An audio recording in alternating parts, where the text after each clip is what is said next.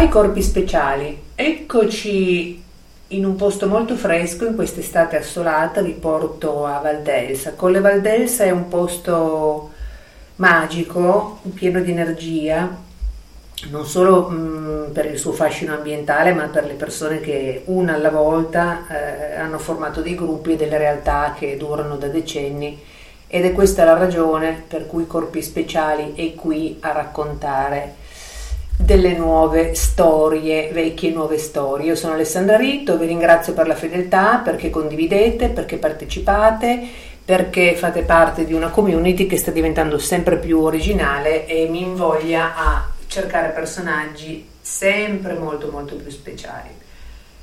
Grazie Magid Valcarenghi per ospitarmi nella tua casa editrice. Grazie a te per la visita.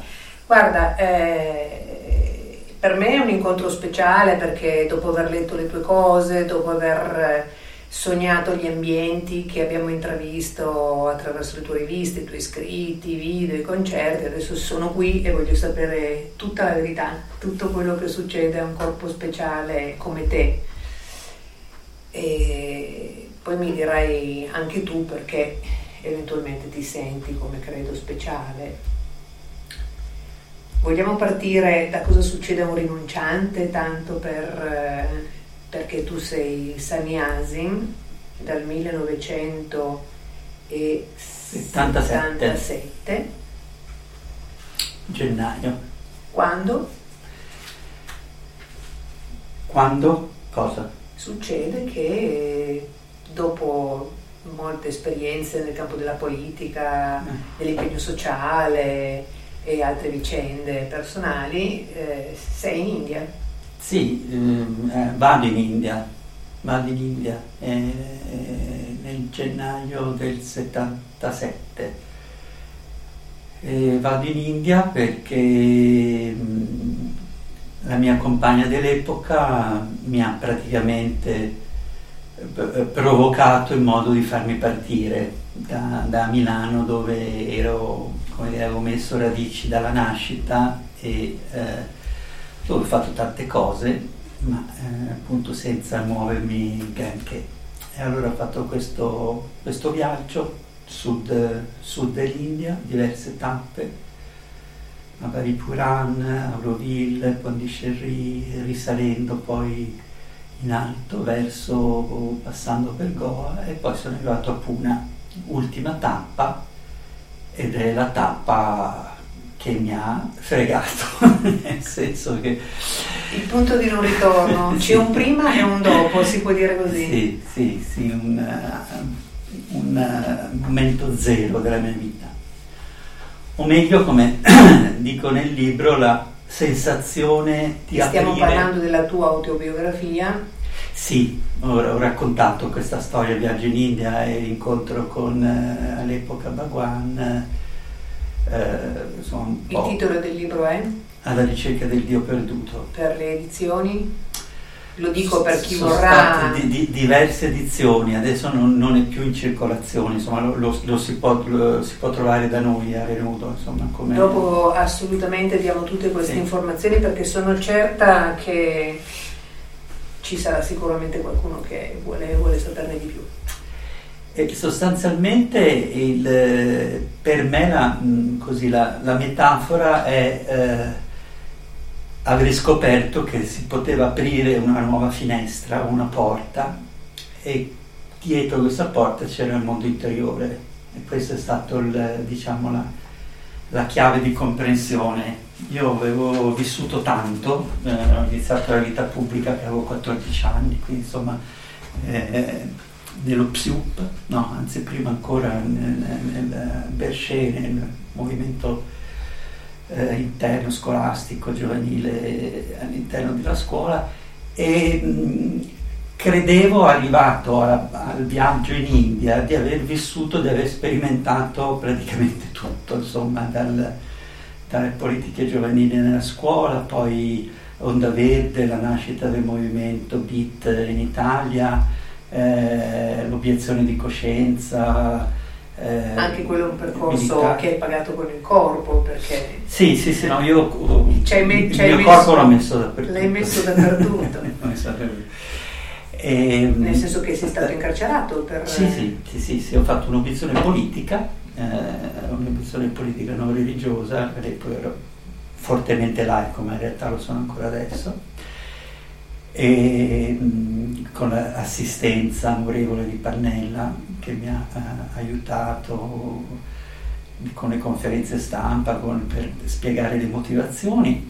E poi la nascita del movimento studentesco quindi eh, il primo movimento studentesco prima che venisse ideologizzato, frammentato da, da, da, dai gruppi quindi so, ho, ho vissuto tanto questo della frammentazione è un tema che magari riprendiamo più avanti in seguito a tutte le, le vicende poi successive. E quindi eh, arrivato a, al, ai festival, sì, ai festival, i festival, eh, prima quelli in campagna, Zera per il Vicere, Pallabio, poi Zerbo sul Po, poi approdando nella metropoli con i festival del Parco Lambro. Dove hai catturato, dove hai attirato delle personalità di spicco del mondo della cultura, della musica, della, de, della scrittura. Eh, quindi un tuo grande talento comunque è quello di, di magnetizzare l'attenzione su temi forti e anche di, di condividere poi dei contenuti. Sì, ma guarda che no, non, è, eh, non, è, stato il, festi, il, il, il, festival del Parco Lambro, sono stati tutto il percorso.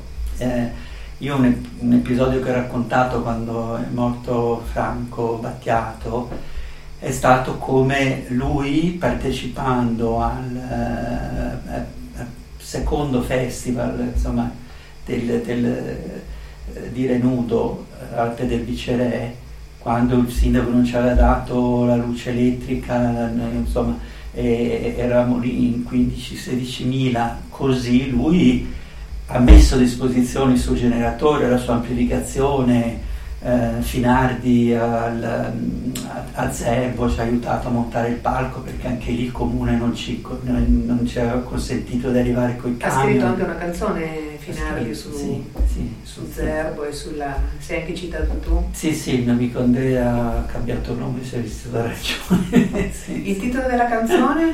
Non me lo ricordo perché non è, questo non sono riuscita a trovarlo. Comunque su YouTube è possibile trovare questi documenti, vale la pena di immergersi nell'atmosfera di questi anni dove è palpabile l'energia in, in, in esplosione, perché un Battiato giovanissimo con le sue musiche sì. pre-psichedeliche.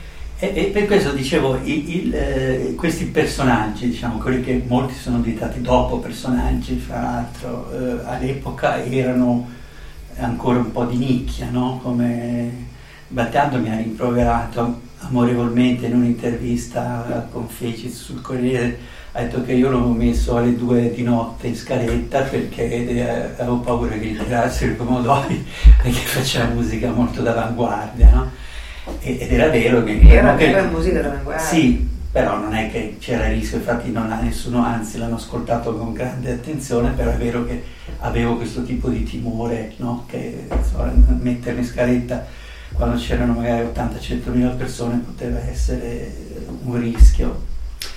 E, ecco, questo per dire che ho vissuto tanto e ta- tanti momenti di vita diversi, eh, qualcuno dice incoerenti, no? perché per alcune cose eh, era assolutamente non violento, poi per alcune altre invece magari ho strizzato l'occhio eh, a certi movimenti underground americani che erano violenti, quindi, però io ho sempre detto, come anche poi mi ha confermato il mio fratellino eh, Mauro Rostagno, eh, noi siamo stati fedeli a noi stessi, non fedeli alle nostre idee, nel senso che le idee possono cambiare, no, l'importante è saper riconoscere e riconoscersi e non tradirsi e che c'è una certa differenza, eh, quelli che rimangono fedeli sempre alle stesse idee spesso sono anche dei coglioni.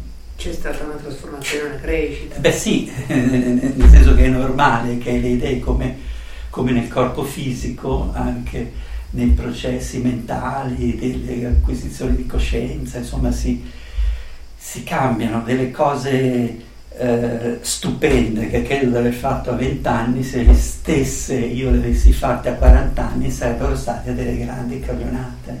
Mm? Quindi è, molto, è, tutto molto relativo e questa diciamo, consapevolezza delle, delle, verità relative, delle esperienze relative e, e, e, e di, di, tutti i processi di rivolgimento di, è essenziale secondo me che eh, riconoscerli e, quella è la, è la, vera fedeltà, è la vera fedeltà a se stessi. E così arrivo in India convinto di avere un bagaglio sufficiente di esperienze, sì. di emozioni, di incontri. Di aver fatto tutto. Incontri speciali ne avevi fatti molti. Incontri speciali ne ho fatti molti, sì. E, e, e, quello non sapevo che sarebbe potuto succedere quello più straordinario di tutti. Perché io in realtà sono andato in India sì curioso dell'India e sia anche curioso di incontrare Bhagwan perché avevo letto la rivoluzione interiore e mi era piaciuto moltissimo. Però non avevo la minima idea insomma, di diventare eh, un po' di scetticismo forse anche. Un, un, come dire una distanza. Io fortemente laico radicato nel mondo eh, sia pure critico della politica però sempre all'interno di un, di un, processo che appartiene alla controcultura, insomma appartiene alla sfera della politica del personale, ma insomma è sempre politica e non, eh, non mi sarei mai immaginato insomma, di poter fare un salto del genere. E, e, e quando sono arrivato lì, eh, ecco, dopo aver visto per esempio toccato anche l'ashram di, Aurobindo, il passaggio ad Auroville, a Mahabalipuran, nel, in questi spazi eh, spirituali. Il, eh, sono stato toccato, ma la grande differenza è che quando sono arrivato a Puno ho sentito qualcosa di vivo, di non un, eh, una sensazione di un vissuto, di qualcosa che è eh, finito, no? comunque un, un culto di, eh, rivolto al passato, che si guarda indietro, che era un po' la sensazione soggettiva assolutamente, perché queste cose sono, no, non sono verità oggettive, ma come mio vissuto eh, ho sentito questa grossa cosa, che lì c'era un fuoco eh, di vita del presente, non c'era nessun passato, nessuna memoria, eh, nessun riferimento. Era un processo in atto, c'era una trasformazione uno, viva. Sì, uno, uno, uno, stato, per dirla come la, eh, avrebbe detto Alberoni, uno, stato nascente. Era uno stato nascente. Ma tu provavi questo perché eri sotto l'effetto di droghe?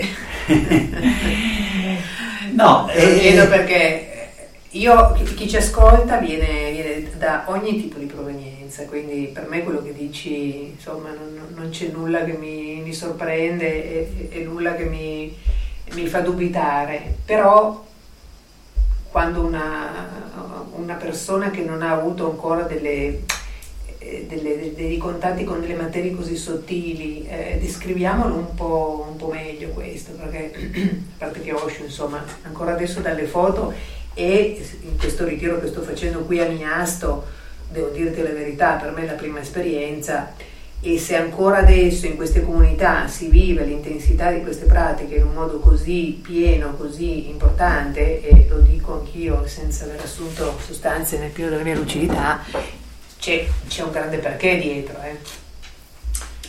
Sì, e, e quello è, è, è stato diciamo, la, la, l'elemento che mi ha che mi ha fatto fermare un attimo, mi ha fatto fermare, vabbè, tra l'altro era l'ultima TAP, non a caso, ma questo è stato secondo me il piano studiato dalla mia compagna che ha avuto questo compito di portarmi da Milano a Puna. Naturalmente appena arrivati a Puglia nel giro di dieci giorni mi ha lasciato, il suo compito era terminato, mi aveva portato dal maestro, dopodiché... E lei è ritornato dal maestro se, se ho letto bene, sì, vero? Perché sì, sì. lei aveva avuto Eh, un attimo di distacco di e poi crisi, sì. probabilmente anche tu hai avuto la tua funzione in questo processo. Forse se- c'è stato uno scambio, sì, Eh, sì, sì, ma sta, sta di fatto che dopo pochi giorni ha incontrato il giapponese e mi ha mollato. E io comunque ho- l'ho vissuto così, ho sofferto come una bestia, però il, ehm, ho avuto proprio poi col- con il senno, la coscienza di poi, ho detto ma il suo compito era quello lì, era quello che probabilmente se no non mi sarei davvero mosso, avrei parlato di Bhagwan, eh, di, tanto sulla rivista, sulle nudo, però non mi sarei mosso da, da Milano, per cui insomma sono pieno di gratitudine per quello che, per come mi ha fatto fare questo, questo viaggio. Però non è stata una ri- rivelazione, Ehm, c'è, c'è un passaggio che mh, per me eh, anche questo insomma è, è- è molto particolare, sempre senza assumere nessuna sostanza. Quello che, che- io ho vissuto i primi giorni del, nel, nell'ashram, ehm, lui parlava tutti i giorni, la mattina e, e- e la sera. E io dopo tre o quattro giorni che sentivo questi discorsi ero molto affascinato, del- eh, però era molto forte in me una sorta di re- resistenza e anche un po' di giudizio critico, eh, intanto rispetto all'impatto che avevo avuto con l'Asham, che eh, rispetto all'iconografia classica dei- degli ashram spirituali, così era molto eh, americaneggiante, insomma aveva molto eh, qualcosa che mi, mi infastidiva come esibizione di, di qualcosa che non aveva nulla a che vedere con la mia immagine di spiritualità. Tradiamo poi cliché, diciamo. Sì, col cliché classico. Quanta gente ci sarà stata ai Darshan? Quanto, quanta, che capienza aveva ai tempi? Io non ci sono mai stata. All'epoca erano un po' di qualche centinaia di Qualche persone. centinaio. Sì, poi pian piano sono cresciute in modo ra- rapido, rapido. insomma. E la percentuale di indiani e di stranieri mh, potresti quantificarla Forse un approssimativamente? 10-15% indiani, Mm. una cosa. E il, ehm, cioè, il mio processo mentale è stato sì, dice delle bellissime cose, però il sociale, però eh, l'India è un paese povero, il mondo è diviso fra poveri ricchi, i conflitti, le classi, le- cioè tutto un, eh, un processo per cui da una parte ero affascinato, dall'altra parte ero eh, ehm, fortemente resistente. E quello che, e però è, è un processo che io non, non ho condiviso con nessuno. C'erano degli italiani che conoscevo, che, che mi conoscevano, con cui parlavo in quei giorni, mi hanno anche accolto bene eh, appena arrivato, però è stato come un processo che ho tenuto tut- tutto dentro di me e la notte mh, passavo, ho passato alcune conflittuale. notti conflittuali, sì. E poi cosa è successo? È successo che all'improvviso eh, Bhagwan parla della rivoluzione sociale e della rivoluzione interiore, cosa che eh, ha colto di sorpresa tutti perché mm, eh, no- non era un ciclo di discorsi in, in quel- in quei giorni che aveva qualcosa a che fare con questo, per cui eh, ha creato un po' di, di- di- di, eh, non dico scompiglio, però di, di interrogativi, insomma, no? ma cosa parla adesso della, della rivoluzione di Marx, Engels, Osho, cosa c'entra? E in realtà eh, lui ha risposto a tutti gli interrogativi che mi erano nati dentro senza che io li condividessi con nessuno e per me que- dando delle risposte assolutamente esaustive, no? che in estrema sintesi era il, le rivoluzioni sociali sono fallite perché non hanno messo al centro la persona, non hanno messo in discussione gli attori, i protagonisti, quindi cambiamenti delle strutture senza cambiare le sovrastrutture e soprattutto senza cambiare l'essere umano, cioè la, la rivoluzione del... de- erano tutte destinate a fallire, a diventare addirittura peggio del, dei regimi che, no, come poi è successo in momenti di liberazione che sono diventati tremendi, le rivoluzioni sociali che hanno instaurato dittature, no? quindi mi ha dato proprio una risposta, tre mattine parlato di, di, di, dedicato e per me questa è stata la conquista, nel senso qualcosa di magico, perché... Eh, perché era solo eh, una dimensione magica che poteva aver causato una, una, una cosa del genere, per cui sono crollato e eh, ho chiesto subito, ho detto va bene, allora ci ah, sono, insomma. Sono pronto ci, per ci fare sono, il passaggio. E, e, ho chiesto sì, di diventare l'iniziazione, insomma, come... E poi non a caso lui mi ha dato il nome magico, Smashit vuol dire eh, magico.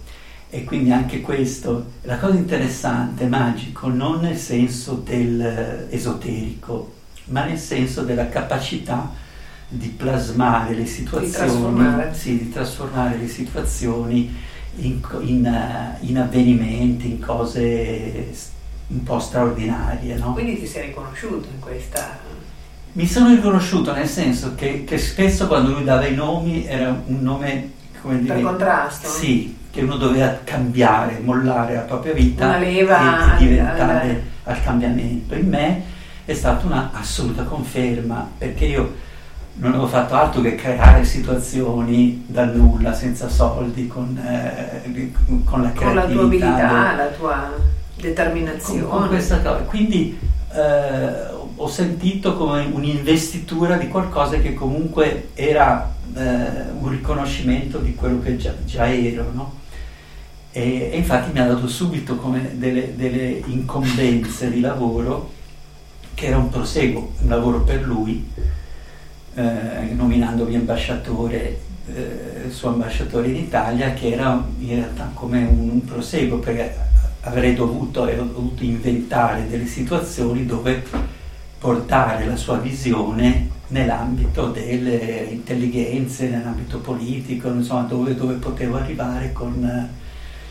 Per cui è stata una, una continuità. Operazione che poi per tutta una serie di ragioni non, non ha avuto un destino, perché nell'85 e nell'86 che ci fu il tentativo di portare in Italia.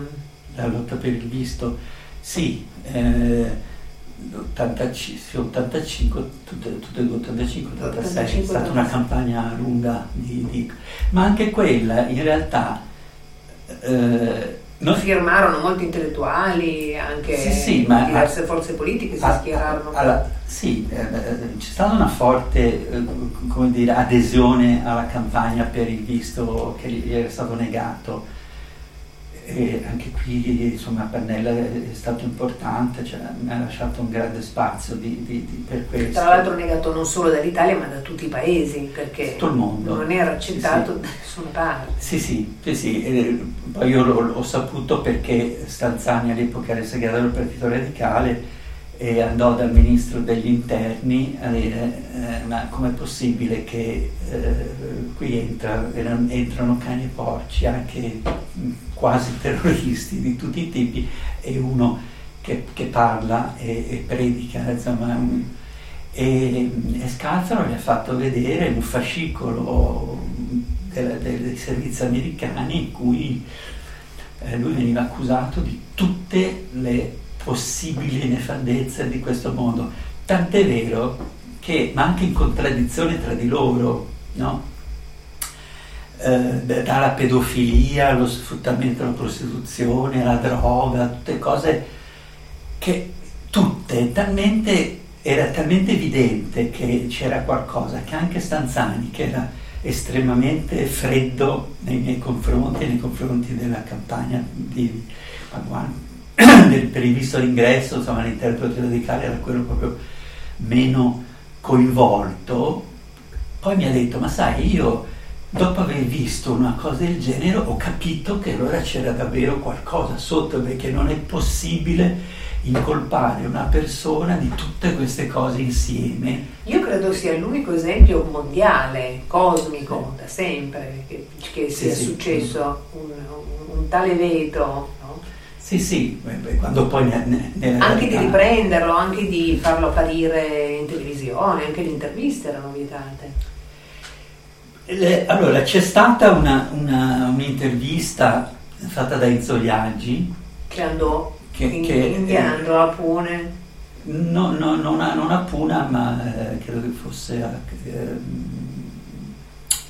aspetta, non era Puna. Non era Puna. Eh, adesso non, mi ricordo, ma no, era, era, era, era già fuori Puna, eh, in montagna, mi ricordo che, che era, fuori, non era Puna. Comunque, il, eh, che è stata passata su eh, Rai 1, no? Cioè, un, un Anche questo è un documento che si può vedere su YouTube. Sì. Una, una, ha avuto un audience altissimo e eh, a seguito di quello Biaggi è stato ha passato l'inferno l'inferno, l'inferno. ha passato l'inferno e... benché la sua intervista fosse molto lucida e, e gli fece anche delle domande insomma incalzanti nel senso che sì, erano come dire molto forti, eh? nel senso mi, mi, mi, ricordo una che, che eh, quando Biaggi gli ha chiesto se eh, poteva fare dei miracoli come aveva fatto Gesù Cristo e lui ha detto ma sono mica un criminale che trasforma l'acqua in una bevanda tossica, cioè, era stato fortemente provocatorio. E questo ha scatenato l'inferno, eh, tant'è vero che eh, all'epoca c'era un Sagnasi che era eh, di famiglia, amico di Andreotti, la famiglia era amica di, di, di Andreotti e lui ha provato a chiedere eh, proprio dopo questa intervista che insomma, gli venisse riconosciuto la, la, possibilità di venire in Italia, la risposta della segreteria eh, di Andreotti a quello che era un amico di famiglia gli ha detto quel signore che ha parlato ieri con Biagi non entrerà mai neanche per un minuto in Italia. Questa è stata la cosa. Sì, Quindi insomma, diciamo proprio... che era, è, è stato... Uh, e, e, Biagi che era stato un pochino affascinato comunque da, da, dalla persona di, è diventato inavvicinabile. Cioè io nel, nei mesi seguenti per ho cercato di contattarlo dopo questa cosa, lui era sparito completamente, cioè veramente è stato un trauma del, di questa, questa storia. L'altro abbiamo anche dedicato un numero, numeretto di, di Renudo dove c'è questa intervista e poi si racconta tutta questa vicenda intorno, che è successa intorno a, a questa intervista che dà l'idea dell'impatto. Che... Senti, Renudo, scusa, dopo questa esperienza eh, Andrea diventa Magide e anche la tua rivista prende un indirizzo diverso perché si può dire che eh, l'impronta diventa più di pratica, più di ricerca personale, sempre rimanendo nel mondo, attiri altri temi.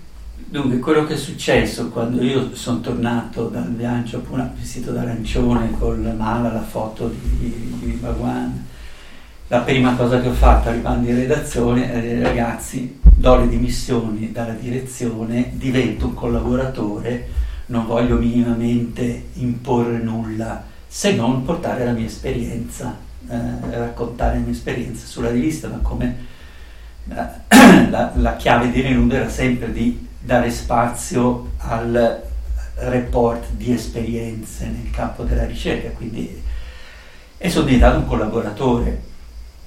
Naturalmente gli altri erano stati in stato di shock, però comunque hanno preso in mano il collettivo la rivista e solo che dopo po- pochi mesi eh, ha, chiuso, nel senso che in qualche modo eh, l'anima che la, eh, di, eh, come dire, di riferimento ero io nel momento in cui so, mi sono defilato in questo modo, eh, se, se, è vero che tante persone sono arrivate poi a Puna attraverso la lettura di, di, di questi numeri in cui raccontavo tante cose del viaggio e di, della mia esperienza, però la, la, la, rivista in sé nell'ultimo periodo, cioè da parte degli altri, era più un ambito musicale, più un, un ambito insomma, m- meno eh, intenso e quindi c'è stato un, un lento declino alla fine eh, credo fosse l'81 l'ultima, l'ultimo, numero insomma è, è finita Senti, io vorrei che mi dicessi delle pratiche che, che tu hai sperimentato con Bhagwan e che poi hai continuato a praticare, immagino, anche una volta uscito dall'ashram. Eh, che cosa rimane adesso? Quanto, quanto hai continuato a mantenere una tua routine e in che modo si è trasformata? Beh, allora, intanto ci sono stati 27 anni eh, in cui sono stato responsabile di Miasto, quindi ho, eh, è stato come un, un Allora, Miasto nasce nel 80... Miasto nasce nell'83 forse, 83-84. Un Saniasi dona una, una, una sì. tenuta eh, proprio qui dove ci troviamo adesso, in quest'area meravigliosa, e un gruppo di Saniasi tra cui tu incomincia a stabilire le basi. Allora, esattamente è, è, è questo. Il eh, Pratiti, che era una, all'epoca era l'ex compagna dell'architetto Gregotti a Milano, eh, Nanni della Quara lei si chiamava, e eh, aveva una certa disponibilità economica e eh, ci ha proposto, me e alcuni altri, di andare a cercare un posto in campagna, in Toscana, insomma, per aprire una, una comunità. Per cui ho partecipato alla ricerca, che è stata una ricerca proprio non attraverso agenzie, ma battendo il territorio, eh, le strade sterrate. e qui con lo sterrato dei mesi sappiamo, sappiamo perché ce ne, sono tante, ce ne vogliono 5, 5 km per arrivare qua. Eh, ma eh, è durata quasi tre mesi. Io eh, a un certo punto però mi sono stufato e ho detto ragazzi io torno a Milano e sono tornato a Milano. Sono tornato a Milano dove in quel momento Macondo, che era il centro animato da, dallo stagno, alcuni ex di lotta continua, eh, un centro, diciamo, un centro sociale arte litteram, eh, che ha avuto molto successo, poi stava chiudendo per delle vicissitudini che, storiche, insomma un processo alla polizia per droga, tante, eh, tante, tante cose erano successe in questo posto bellissimo, era Brera era. E mi ha detto, Rostagno mi, mi, mi, dice ma perché non lo prendi tu e ne fai un, un, un centro di meditazione? Al che io eh, lo, lo, lo, prendo, insomma, eh, lo, lo, prendo, è stato una delle, delle, tante situazioni senza una lira. È un motivo che ritorna. eh, fra, la, vi ricordo ho fatto una riunione dove hanno partecipato i, i sagnasi, i discepoli di Osho di tutta Milano provincia e anche fuori provincia, una quarantina io ho detto chi mi dà una mano, mi hanno detto tutti che ero matto, che quello un posto di mille metri quadri, bisognava pagare eh, centinaia di migliaia di lire al mese, così era una cosa senza soldi. Così. E per cui eh, io mi sono trovato da solo. Alla fine del, della riunione erano andate tutti via, sono rimaste due persone che mi hanno detto se vuoi io ci sono e l'altro mi dice io ci sono in tre. Mi hanno fatto questa cosa, sono andato dal, dal padrone e gli ho detto io non ho soldi, però eh, se, se, lei mi, mi, dà fiducia io eh, farei delle cambiali e insomma vediamo cosa succede. Lui mi guarda come se fossi pazzo, però succede qualcosa di strano e mi dice va bene proviamo per sei mesi. Insomma. Ed è stato un successo immediato nel senso che eh, abbiamo fatto rivivere le stesse cose che funzionavano bene in Macondo, il ristorante, la sala da tè, lo spazio sì, di disco, di. Eh, lo spazio di video, insomma tutte. In più avevamo messo le sale di meditazione per i gruppi, per le sessioni individuali, mantenendo però queste eh, attività. E il nome non era più Macondo, ma? Vivec, ho chiesto il nome a una, il nome di Vivec. E quindi, quindi avevate, avevate, l'egida del quartiere generale? Sì, sì, sì, sì, sì, è stato un, un centro di ocio riconosciuto e anzi alla fine è stato anche uno dei più grandi d'Europa a livello cittadino, insomma, mille metri quadri. Eh sì. E, e, quindi è esploso dal punto di vista del, del successo, è venuta gente, veniva gente che veniva prima e quelli di Macondo più si sono aggiunti gli altri, quindi è stato proprio e in più, non so, c'era Gaber che veniva spesso la sera alla sala da tè, insomma si facevano delle gran chiacchierate, c'era una, veramente una frequentazione importante. A quel punto Pratiti e gli altri trovano il posto in Toscana e mi dicono l'abbiamo trovato pieni.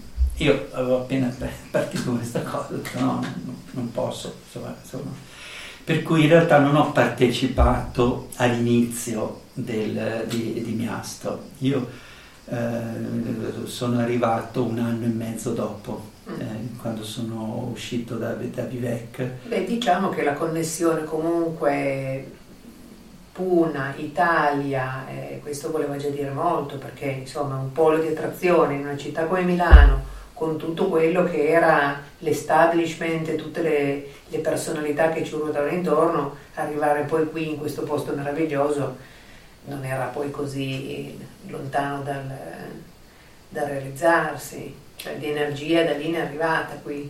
Sì, tieni conto che eh, quello che vedi adesso è molto diverso da quello che era allora. Eh. Allora era proprio una, no, non c'era rotolo, era una terra abbandonata, c'era tutto da rifare, è stato un, un lavoro di, Beh, sì, di si ristrutturazione. Vede che c'è stata una cura pietra sì, su pietra, sì. distretto stato... per distretto. Io la, la, tenuta non l'ho ancora visitata tutta.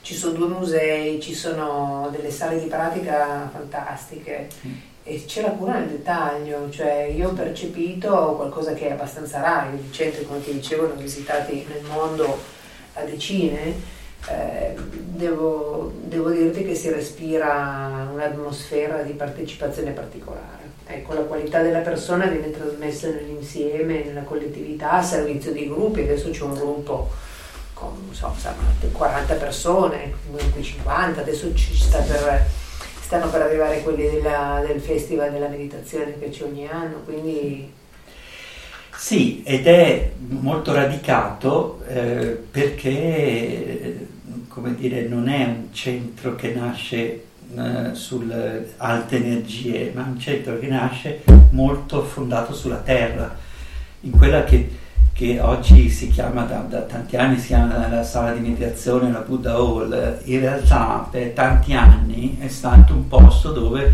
si, si, c'erano le lettiere dei lombrichi, si facevano le scope di saggina che poi vendevamo al, per la pulizia delle strade, cioè c'è stato una, eh, un radicamento nel, proprio nella terra ed è stato anche il meccanismo che all'inizio ci ha, eh, ci ha, fatto vedere come dei marziani visti con diffidenza da parte del comune, da parte del, del, delle istituzioni locali, perché questi matti vestiti d'arancione che, che chissà cosa facevano e poi invece hanno Con visto... la minaccia che arrivasse anche Bhagwan. No, quello è, stato molto dopo, no, quello non è, non è stato, no, no, non è influito, no, è stato proprio, poi il sindaco me l'ha detto dopo un po' di tempo, eh, c'è stato un momento chiave che io ho capito che si era passati da una parte all'altra quando eh, a quelli che il calcio che ci avevano invitato sono venuti a a, a, a Miasto, c'era Bosio in quel periodo. Ah sì? Sì, e, e lì mi, mi, mi, hanno fatto un'intervista, insomma ho partecipato e ne, ne, nella, nelle didascalie dei, dei, titoli di coda era comparso Sciomiasto eh, Frosini, Siena, perché avevano messo l'indirizzo postale, non Casole d'Elsa, che è il paese di... Il sindaco si è offeso e mi ha telefonato, dice ma come tu vai in televisione e non, non dici che Miasto è Casole d'Elsa? Allora, Lì ho capito che da, da, essere visti come una banda di matti spiantati che venivano a fare delle cose strane nel, nel territorio, eravamo diventati il fiore all'occhiello del comune, no? Erano passati degli anni, eh, non dei mesi. Però insomma il salto è stato enorme. E questa, questa conquista è venuta proprio perché il sindaco ha visto che eh, noi siamo arrivati lì, sì, facciamo delle cose strane, no? le meditazioni, però avevamo ristrutturato, avevamo rimesso in vita la terra che era abbandonata, abbiamo spietrato, tirando fuori tonnellate di pietre e facendo nascere un orto di, di, di 10.000 metri quadri. Ha visto che c'era stato una quantità di energia pazzesca che era stata messa nel nella terra, della... nel rispetto della natura okay. e nel rispetto del territorio e della, della terra. E questo è stato l'elemento che già ci ha fatto vedere in modo diverso. Facciamo cose strane, ma eh, con grande impegno per, per la terra, per, per, salvaguardare i beni, la, la, la, la, torre che era protetta dalle belle arti, cioè tutto, tutto una strutturazione in pietra fatta a regola d'arte. E questo è stato già la cosa che da, da subito insomma, un po' di diffidenza rimaneva, però insomma ci, ci hanno visto con un occhio diverso. E poi pian piano alla fine siamo diventati il fiore all'occhiello per cui addirittura le visite dall'estero viene, vengono accompagnate a vedere eh, le cose di Capole, ah, poi internazionale, eh, sì, sì, dove c'è un grande. Tra l'altro, qui in zona stanno succedendo tante cose, cose molto potenti. Guarda, il- alla fine del mese torno facciamo un'altra chiacchierata così parliamo anche della- dei giorni nostri perché secondo me Beh, io un- una cosa, eh, fra l'altro, adesso sono stato a Miasso 27 anni, poi eh, quando per me era diventata una, una routine, io sono eh, ancora, adesso ancora per poco, perché come si dice non ho più 27 anni, ma per me, insomma, lo spirito pionieristico, quello di iniziare le cose, avventure, è, la- è la- lo stato nascente, è la fase in cui io mi sento eh, che posso dare di più, che posso dare. Nella gestione della routine mi sento un pochino... eh, e per me dopo tantissimi anni Miasoli un po' era diventato una cosa così. Allora ho eh, tentato di lanciare un'OPA per- di espansione di- che però non ha avuto un grande riscontro perché comunque da parte della maggioranza c'è un po' paura di, di cose di avventura, acquisizioni, c'era la possibilità di fare un centro in acqua calda qua vicino eh, a Cettinarei perché avevo trovato l'acqua termale, insomma c'erano tante cose, però alla fine insomma ho, ho sentito che sarebbe stata una forzatura e allora mi sono, sono uscito da Miassa, ma sto- ha, ha proseguito per la sua strada e, e siamo a per pochi me- metri, comunque siamo a pochi metri. siamo perciò- pochi metri. ecco. Cioè, per me adesso la, la sfida del mio stato nascente attuale è quello di eh, un villaggio spirituale dove eh, poter vivere tutte le dimensioni eh, di ricerca che ci sono e le opzioni che ci sono nella- in una comune, però senza gli obblighi, senza gli obblighi di frequenza, senza gli obblighi di partecipazione, ma un villaggio dove ognuno vive nel proprio spazio e ha queste opportunità di sperimentazione comuni. E questa è la cosa, è la mia sfida, diciamo, di queste, di queste settimane, che eh, questo villaggio che si chiamerà Soli Insieme. Si chiamerà, scusa? Soli e insieme, Mm. cioè soli vivere ognuno indipendente col proprio spazio, il proprio appartamento e poi tutte le cose Condividere. comuni, condividere tutte le cose comuni, creative, arte, meditazione, eh, ristorante, piscina, manutenzione, salute, il, servizi, la terra, la ci terra. sono tanti ettari da coltivare, insomma è un posto che tengo ancora riservato come, come, indirizzo, però il processo è in fase avanzata. Sì, sì, qui nel territorio. Ma io se, se avrei voglia di parlarcene mi farebbe piacere che poi po' più in là possiamo dedicare, è una bellissima, una bellissima prospettiva e anzi complimenti per avere questa visione e sono certa che la porterai con successo a, a compimento ma vorrei che tornassimo alla pratica. Io mm, volevo sapere proprio dal punto di vista di quello che ti è stato trasmesso come indicazioni di quotidianità, parliamo della Kundalini, parliamo eh, delle meditazioni. Sì, allora, che ancora adesso vengono proposte quotidianamente. Che cosa è rimasto nella tua esperienza personale? Esperienza personale, nella quotidianità, come ti relazioni con, con la disciplina, lasciami dire, e con, e, e con, il fatto che il corpo cambia, nel senso che insomma, passando gli anni... Allora, le, eh, Te lo chiedo sia da praticante uscito... sia da insegnante, perché essendo insomma, in un processo di trasformazione anch'io.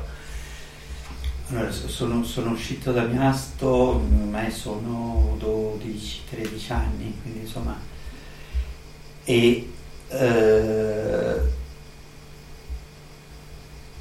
per un periodo ho continuato a fare saltuariamente delle tecniche, soprattutto la Kundalini poi però pian pianino il, quello che, che, che, è stato la, la, la, la mia pratica eh, è stato più un, un, un, trovare una chiave di, di relazione con, eh, col maestro. E la mia chiave di relazione è stata insomma, a un altro livello, non più tanto di movimento fisico come le meditazioni di Osho hanno questo elemento, questa componente di corpo ma in questo caso io pur vivendo sempre il corpo, mettendo il corpo in primo piano, ho, ehm, adesso voglio dire in parole semplici, allora nei momenti di confusione, nei momenti in cui sentivo e sento ancora adesso la, eh, la necessità di un contatto col, col maestro, mentre una volta poteva essere, non so, aprire il libro degli King eh, o fare le, le carte dei tarocchi. E io no, pre- prendo la, una delle robe, delle tuniche di Osho che mi aveva regalato, la tengo in braccio e guardo la sua fotografia e mi chiedo. Ecco, questo è il momento di, di contatto e, e mi, mi, vengono delle risposte, sento, sento, nascere dentro di me delle risposte. Questa è diciamo, la, la, la chiave eh, che ormai da tanti anni eh, sento essere la mia meditazione. Come... Hai anche delle foto che hai fatto tu a Osho? No, non ho fatto nessuna foto a Osho perché ho visto che ne hai molte, quindi ho pensato che potessero essere anche... No. Quante volte sei stato in sua presenza? Quante volte lo hai incontrato dopo quella volta? Decine. Decine. No, no, no, non le ho contate. Anche fuori dall'India? In America. In America anche? Sì. In Oregon. Ah, anche sì. in Oregon. Sì. Quindi hai anche vissuto quella, quella parte lì? Tutto, ho vissuto, ho vissuto tutto, il primo periodo di Puna, l'Oregon, il secondo periodo di Puna dopo eh, la chiusura della comunità. Sì, eh, citiamo anche Operazione Socrate perché non possiamo non parlare anche di questo documento che hai scritto con... Eh, Ida, sì, la mia compagna dell'epoca. Eh, sì, Operazione Socrate ha, ha raccol- beh, intanto in, introduce un po' l'insegnamento a Osho e, alle comunità eh, che sono nate in suo, in suo, nome. E poi racconta come documentazione come perché eh, c'è stata questa persecuzione nei suoi confronti, come da, da chi, chi sono eh, i protagonisti di questa...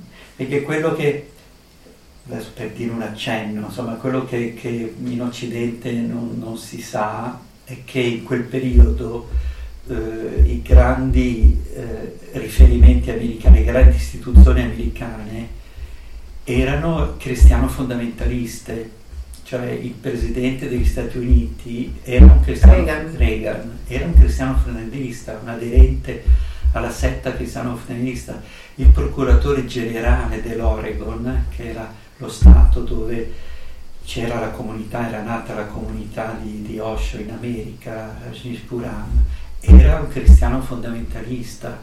Il braccio destro, eh, Mise, era di, di, di Reagan, era un cristiano tedista, cioè tutta la, la, cupola di potere eh, politica dell'epoca era eh, una setta estremista da un punto di vista fondamentalista. E sono proprio Quindi, i fondamentalisti che distruggeva eh, la, la, la filosofia di Osho, perché anche gli induisti forse erano quelli che lo odiavano di più, eh, perché come sì. indiano era una mina sì, alla radice sì, proprio del sistema castale. Del, Inf- infatti le, anche i fondamentalisti donne odiavano, eh. certo, certo, però la cosa, diciamo, quella è, come dire, alla luce del sole, no? In India si sa che il nazionalismo indù, l'estremismo induista, integralista, insomma, è, è tutto alla luce del sole Invece in America questa appartenenza di eh, questa cupola cristiano fondamentalista nelle, nelle, nelle, alte istituzioni dello Stato non si sapeva, cioè non era una cosa, non era segreta, però non veniva citata, non veniva comunicata. Di fatto e, però e, e Osho naturalmente, eh, eh, essendo come io dico sempre un maestro di amore sicuramente, ma di provocazione rispetto al potere, eh, aveva iniziato un, una serie di discorsi proprio contro l'integralismo, contro il cristiano fondamentalismo, prendendo in giro di mira Reagan in prima persona, quindi insomma esponendosi molto. Per cui insomma il risultato è stato che eh, si sono mossi e si sono mossi per eh, cercare prima di, di eh, distruggere la, la, la, comunità e poi cercare di distruggere Osho. Anche perché nel frattempo Osho continuava a, ad aumentare la propria popolarità, il, sì. Sì, il sì. proprio potere anche di acquisto perché circolavano delle quantità di denaro impressionanti. Sì, ma soprattutto insomma, c'erano 8-10 mila persone che arrivavano ogni anno e, e quindi insomma, la, la, la, presenza era una presenza e Reagan eh, ha definito l'anticristo, insomma, eh, quindi ha, me, ha, messo in atto qualcosa che poi ha portato al tentativo di avvelenarlo un metallo pesante, alla lentissima cessione che pian piano ha minato la salute. È stato malato a lungo Osho, è anche, sì, anche sì. mancato relativamente giovane, voglio dire, per... Sì, diciamo, questo processo di avvelenamento è durato 6-7 mesi, ed è, è stata proprio una cosa che ha minato il corpo pian pianino, come, come...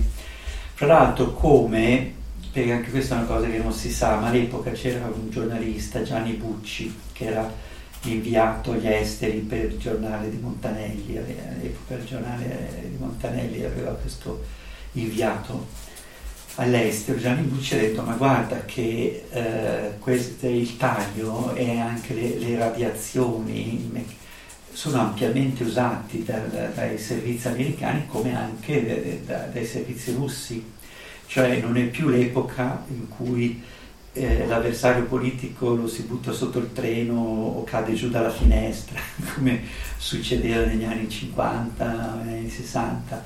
Adesso sono molto sofisticati, usano queste piastre radioattive che mettono nella eh, frizione, eh, l'accelerazione della macchina.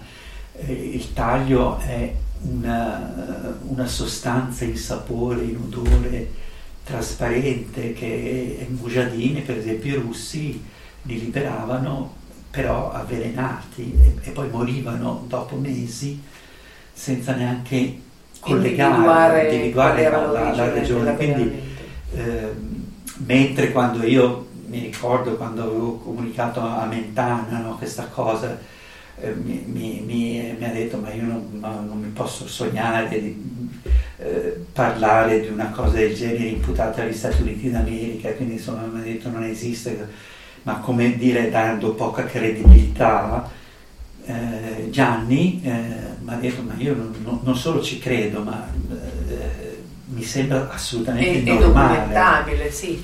È assolutamente normale, non, non puoi documentarlo direttamente perché eh, prelievo dei, dei, peli, dei capelli, queste cose qui dopo tanto tempo non, non, non, lasciano le tracce, però tutta la sintomatologia è quella eh, che mina il sistema immunitario alla, alla radice e provoca perdita della, della, della stabilità, perdita, tremolio del, del, del, della vista, cioè, tutti, tutti, i sintomi che portano a quello, quindi insomma è, eh, poteva essere solo quello oppure l'AIDS, tant'è vero che Osho si è fatto sottoporre in, uh, al, al, test sia eh, da medici indiani, sia dall'ospedale indiano, sia eh, internazionale da, da, da Londra, della, della società Health Institute di Londra, insomma ha fatto due test che ha reso pubblici perché naturalmente c'è stato qualcuno nel ah, guru del sesso si è preso l'EDS, no? cioè, giornali americani, quindi esclusa questa, rimaneva solo quest'altra possibilità, eh, metalli pesanti, radiazioni e questa è stata la denuncia che lui ha fatto. Senti, la sua assistente Sheila invece sosteneva che lui fosse dipendente da farmaci antidolorifici e che quindi questo gli avesse provocato anche delle forme di schizofrenia. Questo fa parte anche di un disegno, perché lui era anche attaccato all'interno poi alla fine, i fronti su cui era, sì. e doveva difendersi non erano solo fuori dalla, dalla, dalle istituzioni. Sì, sicuramente, questo lo so perché il suo dentista conosciuto Deva Ghitte, il suo dentista, lui eh, assumeva, ma non eh, come diciamo eh, assunzione come fosse una droga, ma come, come una terapia, assumeva de, delle sostanze eh, riconducibili adesso non so come la, la, la definizione, comunque sono come dei, dei gas eh, esileranti che usava il dentista quando lo, lo, lo trattava. E poi su questo eh, Scila ha costruito la, la fantasia di, eh, di, di Osho drogato, insomma. Ma comunque questa cosa qui non c'entra nulla, era totalmente precedente a tutta la vicenda americana quindi non ha, non ha nulla a che vedere con, con, eh, con, questo. Quello che invece è, ehm, è, è documentato è che il, la, ha dato troppo fastidio ed è stato fatto fuori nel modo più subdolo possibile, insomma, per evitare di creare un, martire. È stato fatto in modo surrettizio, insomma. Malgrado ciò c'è una vastità di, di, letteratura perché tutti i suoi discorsi trascritti, tutti i video, le realtà in, nel mondo di comunità che ancora adesso continuano a praticare e a formare terapeuti nella sua disciplina sono ancora in, in, in grandissima espansione e, e le tecniche hanno una loro validità. Ci, sì, sicuramente nel tempo c'è stata una trasformazione e proprio con la pratica probabilmente si è, si è estratto tutto quello che probabilmente lui stesso avrebbe lavorato, però eh, indubitabilmente la sintesi che, che lui ha fatto di, di, tutte le tecniche sapienziali, terapeutiche, preventive, sicuramente hanno hanno delle, delle, validità che sono permanenti, senza pari, sono, non c'è nessun, sì. nessuno che ha sintetizzato così tante. Sì.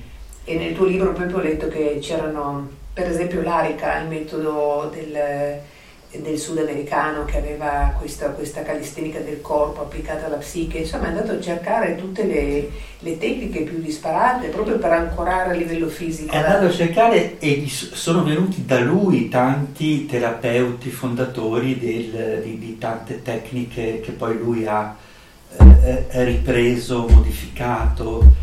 Eh, dalla, la, dalla, scuola di Esalen degli Stati Uniti ai movimenti di crescita da, da Maslow alla psichiatria in, in, in, in, Inghilterra. Sono venuti, sono arrivati lì da lui portando la loro esperienza e lui ha lavorato su queste, le loro tecniche, lui ha lavorato su queste, le ha aggiustate e, e sono diventate parte del, dell'offerta, quindi ha eh, integrato il messaggio Oriente-Occidente, dell'incontro fra Oriente e Occidente, che enorme. altri maestri spirituali, spirituali hanno evocato come momento di incontri filosofici, momenti di incontri eh, ad altri livelli, lui li ha integrati a, a livello pratico. Eh sì, cioè, ha, fatto, ha dato delle soluzioni tecniche, da, pratiche. Da, dalla bioenergetica al, alle tecniche tibetane, Kumye,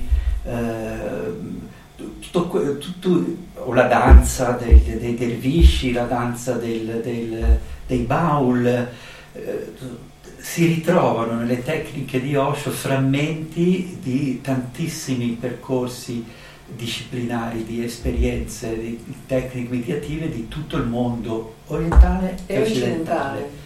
E questa è stata una straordinaria unicità. Insomma, sì, una sintesi nel, straordinaria, nel, con una mole di lavoro in così poco tempo fantastica. Sì. Senti, chiudiamo questa chiacchierata con fatica perché avrei mille cose da chiederti, ma promettimi che riprenderemo ancora il discorso e ci parleremo ancora.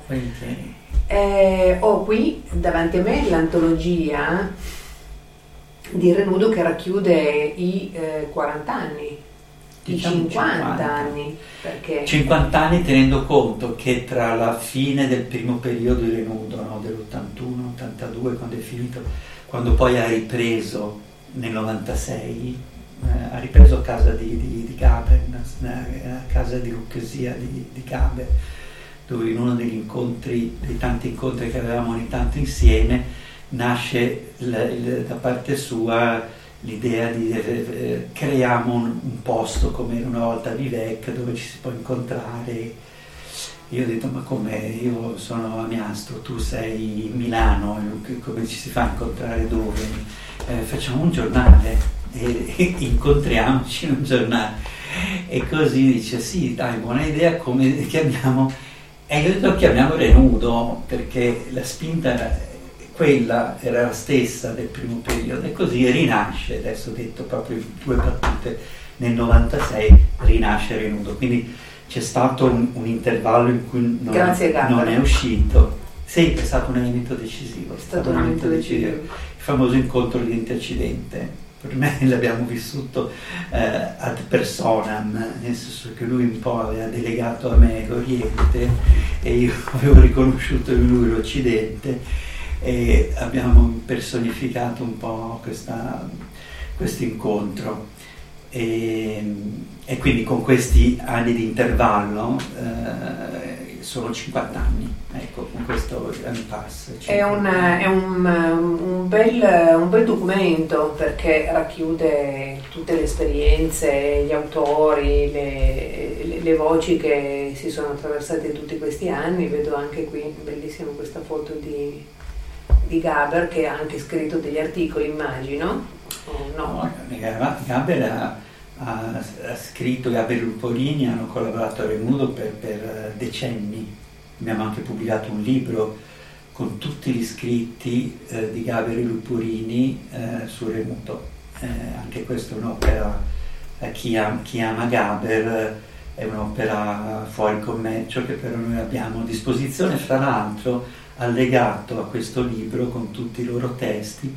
C'è anche un monologo, eh, un CD di un monologo che lui ha, ha fatto, eh, avevamo organizzato negli anni 80, fine anni 80, dei convegni sulla coscienza della morte a Roma, Torino e Milano.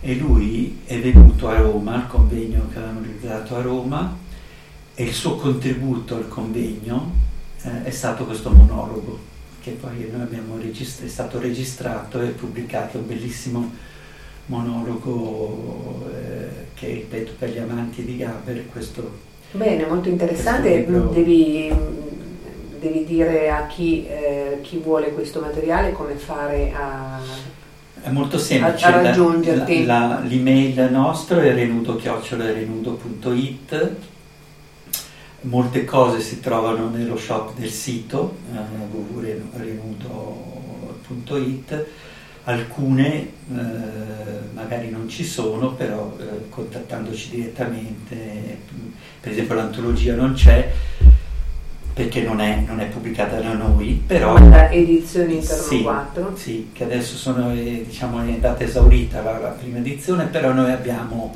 uh, una trentina di copie disponibili, per cui chi volesse uh, ordinarla la, l'abbiamo a disposizione. Ecco, va, credo che sia importante ricordare che è un'opera unica. Eh, ho avuto un riconoscimento postimo da, da Repubblica che eh, la giornalista ha detto che dovrebbe essere un testo da portare nelle scuole, nelle università, per quella, la capacità di rappresentare un'epoca, una cultura. Assolutamente, a parte il, la eh. quantità di contributo e poi la grafica è... E sono, c- grafica, sono 500 pagine, eh, sì. cioè è veramente un'antologia, non è una cosa per cui eh, insomma è, ha segnato, eh, Renudo non esce più come rivista, quest'anno è il cinquantenario, però c'è questo... Eh, c'è una traccia tangibile di tutto quello che ha rappresentato. Che è veramente una, una cosa particolare e quindi volendo noi ce l'abbiamo. Magid, adesso riapro le finestre perché se no le cicale non ci avrebbero coperte, i grilli non ci avrebbero lasciato eh, parlare e, e, e far esaltare le nostre voci. Grazie. Grazie a te. Ci rivediamo presto per parlare delle novità, ti auguro ogni bene, okay. l'energia che irradi secondo me farà bene a me e a chi ci ascolta e quindi alla prossima. Benissimo.